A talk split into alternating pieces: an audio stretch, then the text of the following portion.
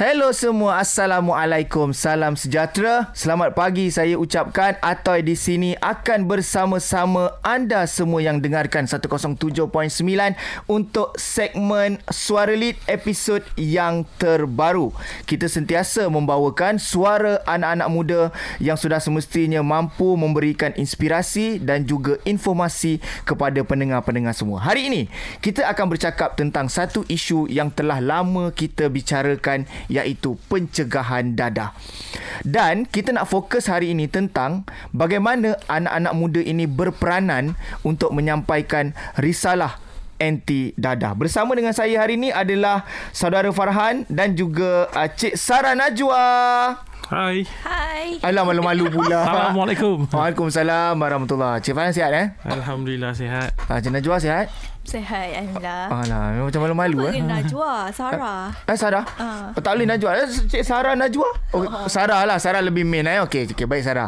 Okey, hari ni kita nak bercakap tentang uh, Persatuan Mencegah Dadah Malaysia untuk negeri Selangor. Tapi kita nak fokus kepada bagaimana anak-anak muda berperanan untuk menyampaikan risalah anti dadah. Tapi sebelum tu, saya nak minta dulu perkenalkan diri sebagai permulaan. Perkenalkan diri Cik Farhan dan juga Cik Sarah. Okey. Hai. Assalamualaikum. Uh, nama saya Muhammad Farhan Mehmet Gamal. Uh, umur 36 tahun. Mhm. Sudah berumah tangga lah. Okey. Dan mempunyai dua cahaya mata. Aha.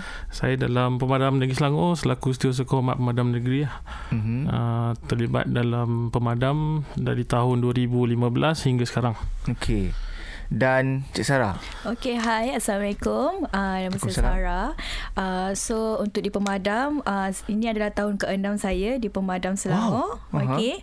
Uh, saya selaku pegawai pentadbiran dan program lah uh, Mhm. di Pemadam Selangor. Okey. Uh, berumur?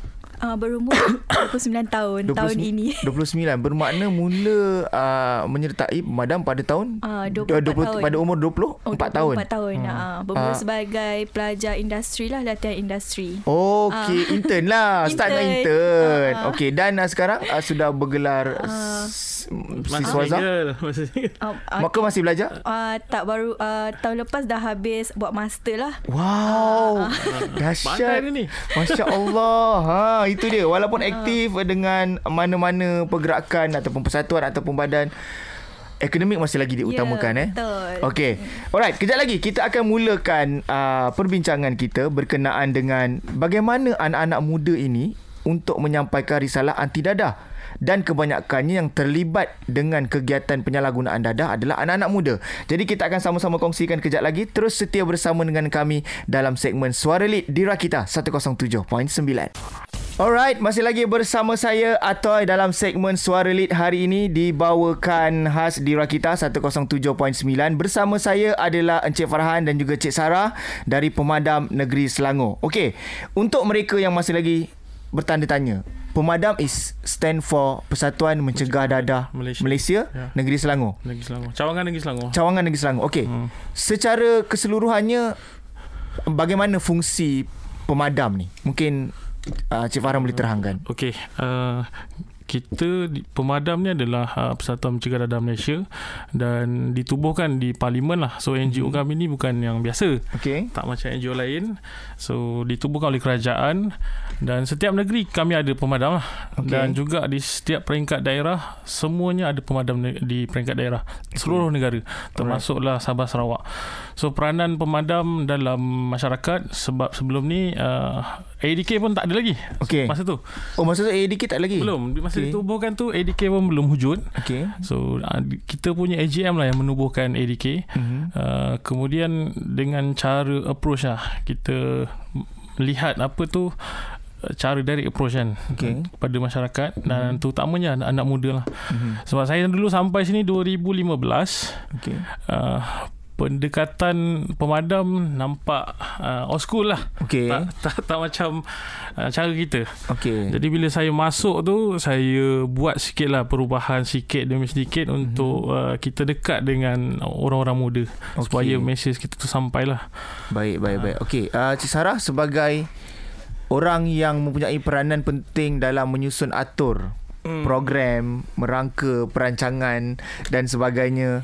Uh, bagaimana mencari alternatif untuk mendekati rakyat secara bersemuka terutamanya anak muda untuk menyampaikan risalah anti dadah ni Uh, okay. Um, Uh, untuk yang sekarang ini pemadam uh, banyak jugalah ada perubahan berbanding yang dulu sebab uh-huh. yang dulu banyak rata-ratanya ahli pemadam pun uh, ramai orang otai-otai uh, otai-otai yang berusia uh-huh. Uh-huh. untuk yang sekarang ni bila saya dah uh, involve dalam pemadam uh-huh. uh, kita banyak approach anak muda tu melalui dengan aktiviti collaboration lah okay. dengan uh, KBS uh, KBS under KBS Jabatan uh-huh. Jabatan Belia Negeri Selangor lah okay, kan okay, Jabatan okay. Belia Selangor okay. so uh, uh, seterusnya uh, di bawah pemadam sendiri ada hmm. kelab uh, pemadam di okay. mana kelab ni di bawah uh, ni lah uh, universiti okay. yang kita pilih antaranya uh, UiTM, UPM, UKM lah. Hmm. Jadinya kita punya pergerakan untuk aktiviti risalah ni bermula dengan mahasiswa.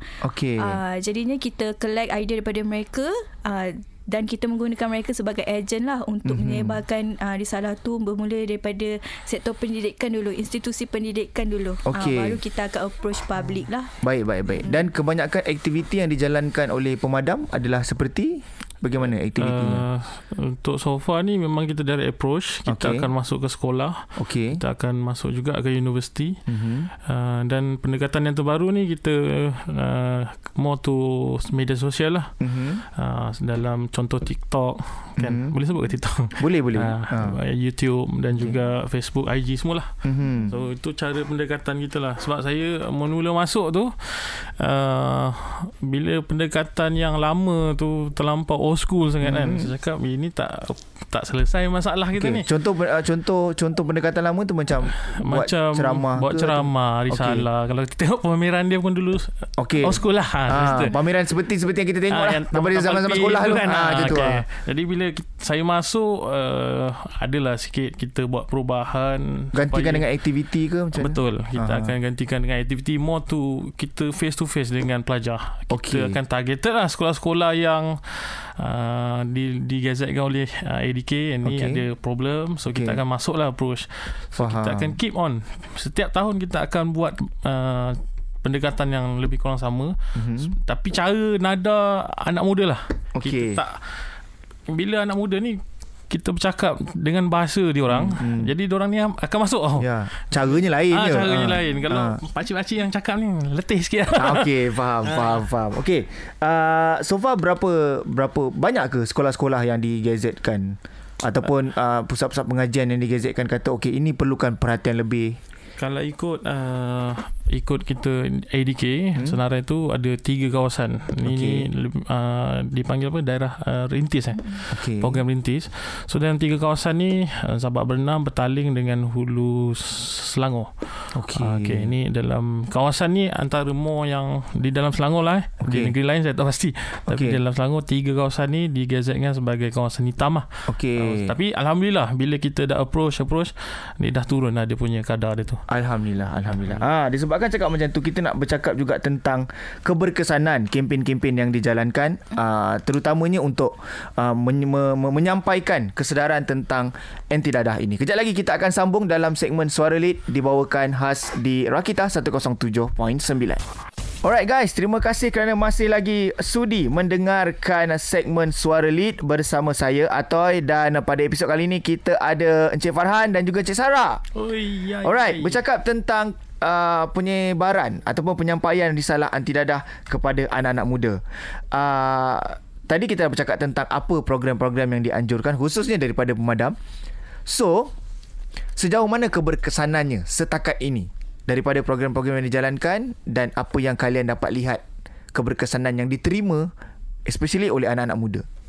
Okey, uh, uh, kami ada kolaborasi lah dengan uh, dengan pihak Tempatan Fest okay. di mana uh, program tu tak ada heavy sangat lah. Kita tak ada buat ceramah ke pameran tak ada. Okay. Kami just buat uh, apa gantung banner dekat entrance uh-huh. no smoke no vape at all uh-huh. and audience yang datang memang tak ada yang vape tak ada yang smoke oh diorang follow ah diorang follow okay. cumanya kita just datang uh, macam bagi ada slot uh, dalam satu minit macam tu lah just bagi mm-hmm. message nanti dada mm-hmm. apa kesan dada pada youngster semua kan mm-hmm. lepas tu terus orang macam sambut benda tu dengan baik lah mm-hmm. uh, jadi tu is a good approach lah for us okay Mm-mm. ah dengar dengar, dengar. alah Nak cakap okay, okay, tak apa, tak apa, tak apa. okay. okay. Tak apa. Okay.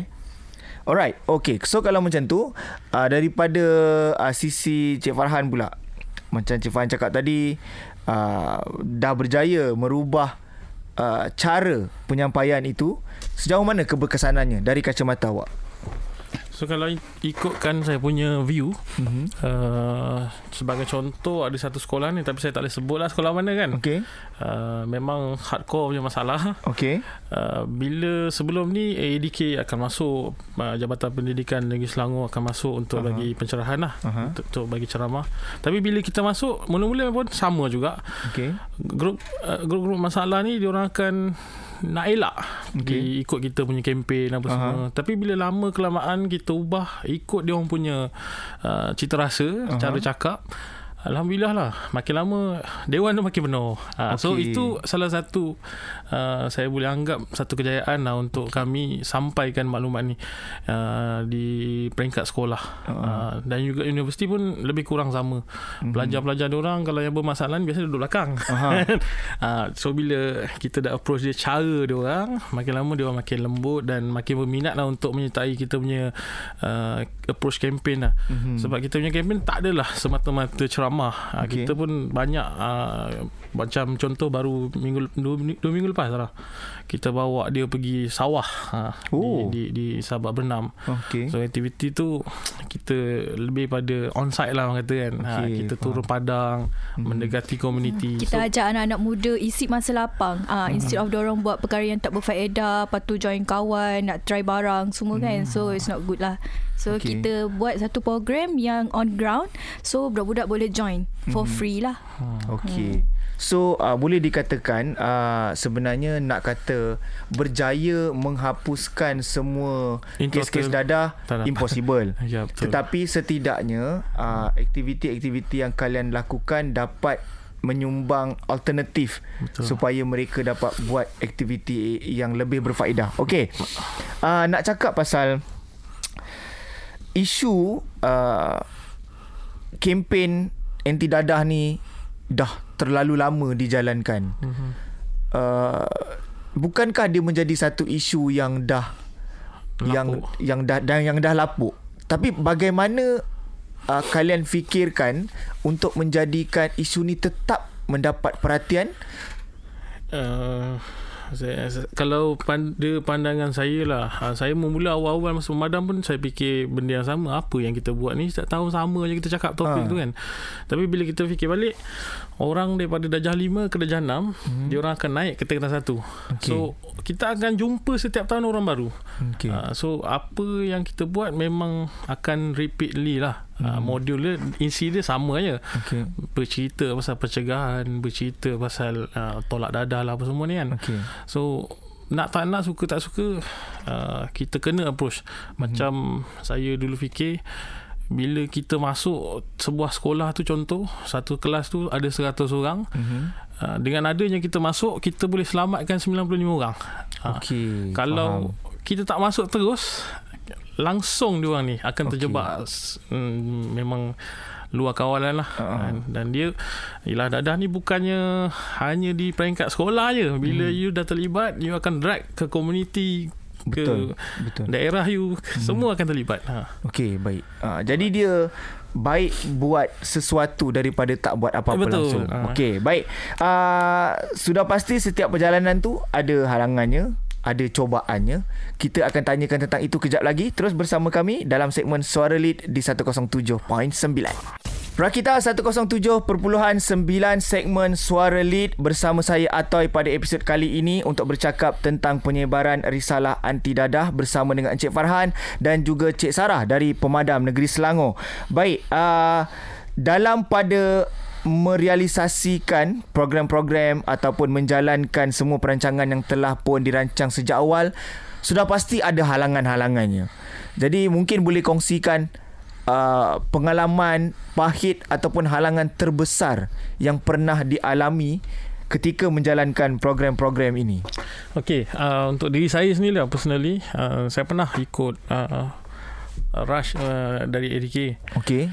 So, Oh, rush eh? Uh, dia orang Okay. buat rush dekat uh, some area lah. Ha? Uh, once kita pergi tu, dia Aha. rumah flat. Okay. Bayangkan kita daripada bawah naik ke atas, tengok paling atas, pusher dekat bawah. Alamak. Depan-depan mata. Cuma dia tak bawa barang lah. Dia Okay. tak bawa dadah tu. Ah. Ha, itu saya rasa memang dia orang sangat berani kan. So tu rasanya antara salah satu halangan yang sebab ni bisnes bilion bukannya 2 3 ringgit punya cerita. Okay. Jadi dia orang ni sanggup keluar uh, duit dan dia orang pun sanggup ambil risiko sebab uh, kena ingat uh, pengedaran darah ni 39B hukuman dia lain tak ada gantung kan. Okay. Jadi Faham. walaupun hukuman gantung dia orang pun langgar je kan. Mhm. So itu antara view saya yang depan mata real. Ha. Ha? Dan pernah juga saya follow dekat uh, ada satu area ni juga dengan ADK juga. Mhm. Uh, dia punya pusher dia tu ugut kita depan-depan mata. Ugut eh. Ugut saya dengan bos masa tu pengarah ADK Negeri Aha. Selangor lah ha, masa tu ha, saya cakap ush ini bukannya kerja senang lah kan, Okay, kan? ha. kita bila kita uh, contohlah kita, Apa apa apa ugutan tu? Dia dia, ugut dia, untuk apa? dia, dia suruh sound kita jangan masuk satu tempat dia lah Okey. bila kita contoh ada satu dia, dia ingat saya ingat dia uh, offer untuk ni kot uh, apa ya syabu-syabu Okey. kita naik atas dia turun bawah dia jerit promotion promotion Wah, dadah tu padahal tengah ada rush ni. ya Wah. Punyalah dia orang berani Ah. Ah, jadi itulah antara cabaran yang, kita nak bagi tahu bila kita ni as NGO Mhm. berapalah sangat kita punya dana kan hmm. untuk approach anak muda ni dan diorang ni bilion-bilion punya bisnes Mhm. jadi itulah se- sedaya mampulah kita akan cubalah bantu anak bangsa ni untuk tidak terlibat langsung dalam aktiviti penagihan ni Okey. Uh, Cik Sarah. Seorang wanita menyampaikan risalah anti dadah berhadapan dengan anak-anak muda. Mesti ada cabaran dia yang yang pernah terasa berat yang pernah dialami. Ah, cabaran sepanjang saya melakukan kerja pencegahan Ha? ni bagi saya uh, lagi engage dengan anak muda ni kan diorang ni uh, kurang sikit dengan cakap dia ikut okay. kepala dia sendiri je Okey. ha, so saya rasa apa uh, cabaran saya tu bila orang tak uh, tak accept lah apa yang kita nak deliver pada diorang Okey. okay. lagi anak muda ni dia dia selektif apa yang Okey. dia nak dengar dia dengar so Okey. ap, kalau dia rasa dia nak dia nak macam nak terima message tu terima lah kalau tak dia buat suka hati dia lah macam tu kan Hmm. Okey, Ha. faham. so itulah Pernah kena kacau yang- Uh, setakat ni tak adalah Oh, tak ada eh? Ah, Oh, tak tak ada. kacau eh? Ah, tak. Oh, tak warni kacau. Oh, baik ah. Ah. Ada baca-baca ni. ada abang besar dia abang besar dia Ah, oh, ada abang besar jaga lah. Okey, okey, okey. Baik, baik, baik. Oh, payung, baik, payung besar ni. Okey. So, uh, apa pun halangan-halangan seperti itu sudah pastinya tidak menjadi penghalang untuk betul. terus uh, menjalankan tanggungjawab dan juga amanah untuk menyebarkan risalah anti dadah. Okey, kejap lagi kita nak bercakap tentang perancangan selepas ini. Apa lagi aktiviti yang bakal dijalankan, apa lagi yang ada daripada mereka akan mereka kongsikan terus bersama kami di 107.9 untuk segmen Suara Lead bersama dengan saya Atoy. Segmen Suara Lead bersama Atoy, uh, Cik Farhan dan juga Cik Sarah. Kita dah kongsikan banyak perkara tentang apa yang mereka jalankan, apa yang pernah mereka lalui. Jadi kita nak tanya sekarang ini tentang perancangan di masa depan ataupun perancangan akan datang daripada pihak kalian, daripada pemadam ataupun daripada uh, apa-apa saja aktiviti untuk menyampaikan lagi risalah anti dadah ni. Cik Sarah. Okay. Untuk yang perancangan yang terdekat ni kita akan uh, collaborate untuk program Jelajah Madani Rakyat yang Okey. akan berlangsung pada 23 hari bulan Februari ni Mhm. mm-hmm. sehingga 25 hari bulan Februari lah Aha. uh, di Kuala Selangor. Okey. Uh, jadi pelbagai program yang akan ada di sana termasuklah kami akan buat pameran serta uh, ada pameran bergerak daripada AADK jugalah Aha. untuk uh, pameran bergerak tu mobile recovery center which okay. is diorang akan promote diorang punya uh, informasi daripada segi macam mana nak kalau ada kes-kes penagih, penagihan ke apa-apa kan uh, so diorang yang public ni boleh rujuk dekat mana uh, macam tu lah Okey baik mm. uh, Cik Farhan So untuk uh, akan datang punya program juga uh, mm. pada bulan insyaAllah bulan 8 kot mm-hmm. uh, kami akan adakan satu program yang dinamakan Carnival uh, War on Drugs Okay. So ini akan melibatkan uh, pelajar-pelajar sekolah, sekolah terutamanya sekolah menengah mm-hmm. dan juga uh, universiti. Okay. So kita akan buat insyaAllah di Selangor Shah Alam mm-hmm. yang akan dirasmikan lah oleh Yang Amat Berhormat Datuk Menteri Besar mm-hmm. Negeri Selangor. Okay baik. Okay. Right. Dan uh. kita juga sentiasa ada program-program di sekolah. Uh, pihak-pihak sekolah akan jemput kita lah untuk uh, bagi ceramah dan bagi talk lah. Uh-huh. di di peringkat universiti pun ada. Okay. untuk uh, itu sentiasa ongoing lah Okey baik. Ada jemputan. Bermakna kalau ada mana-mana pihak yang nak minta pemadam untuk hadir, berikan penerangan dan sebagainya memang boleh direct contact dengan pemadam ke macam mana? Ah boleh, boleh. Kita alu-alukan lah untuk hmm. untuk siapa-siapa pun yang ni uh, nak nak bekerjasama dengan kita. Okey. Uh, bolehlah lawati kita punya website kan. Ah, okay. So untuk dada ni dia orang tak di, kita tak ada orang kata uh, pilih sekolah ke apa semua uh, community terlibat. Mm-hmm. agama ke uh, uh, rukun tetangga uh, kalau nak ajak boleh je kan boleh. Uh. as long dia melibatkan manusia okey okay je. Alright. Okey uh. baik. Uh, Sekejap lagi kita nak dengarkan sama-sama. Mungkin Cik Farhan dan juga Cik Sarah Ada pesanan dan ada harapan Khususnya untuk anak-anak muda.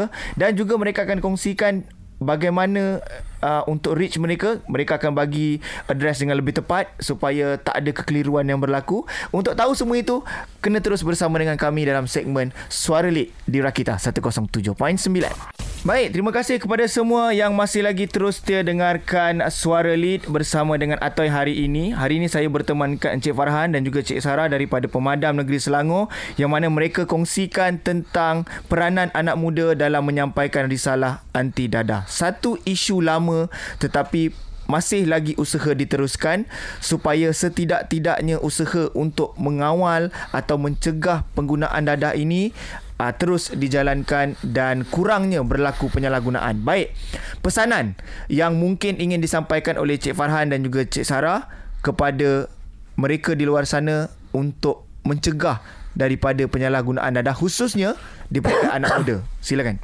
Okey, uh, pesanan saya lah. Ikhlas sangat untuk untuk anak-anak muda ni kan. Uh, jauhilah najis dadah ni hmm. sebab tak beri manfaat langsung pun uh, pada diri hmm. dan dia bukan hanya melibatkan diri yang terlibat saja, malah uh, keluarga, institusi komuniti setempat. Hmm. Uh, even though bangsa dan agama dan negara sendiri hmm. turut terlibat jika permasalahan ini terus berlaku lah. Hmm.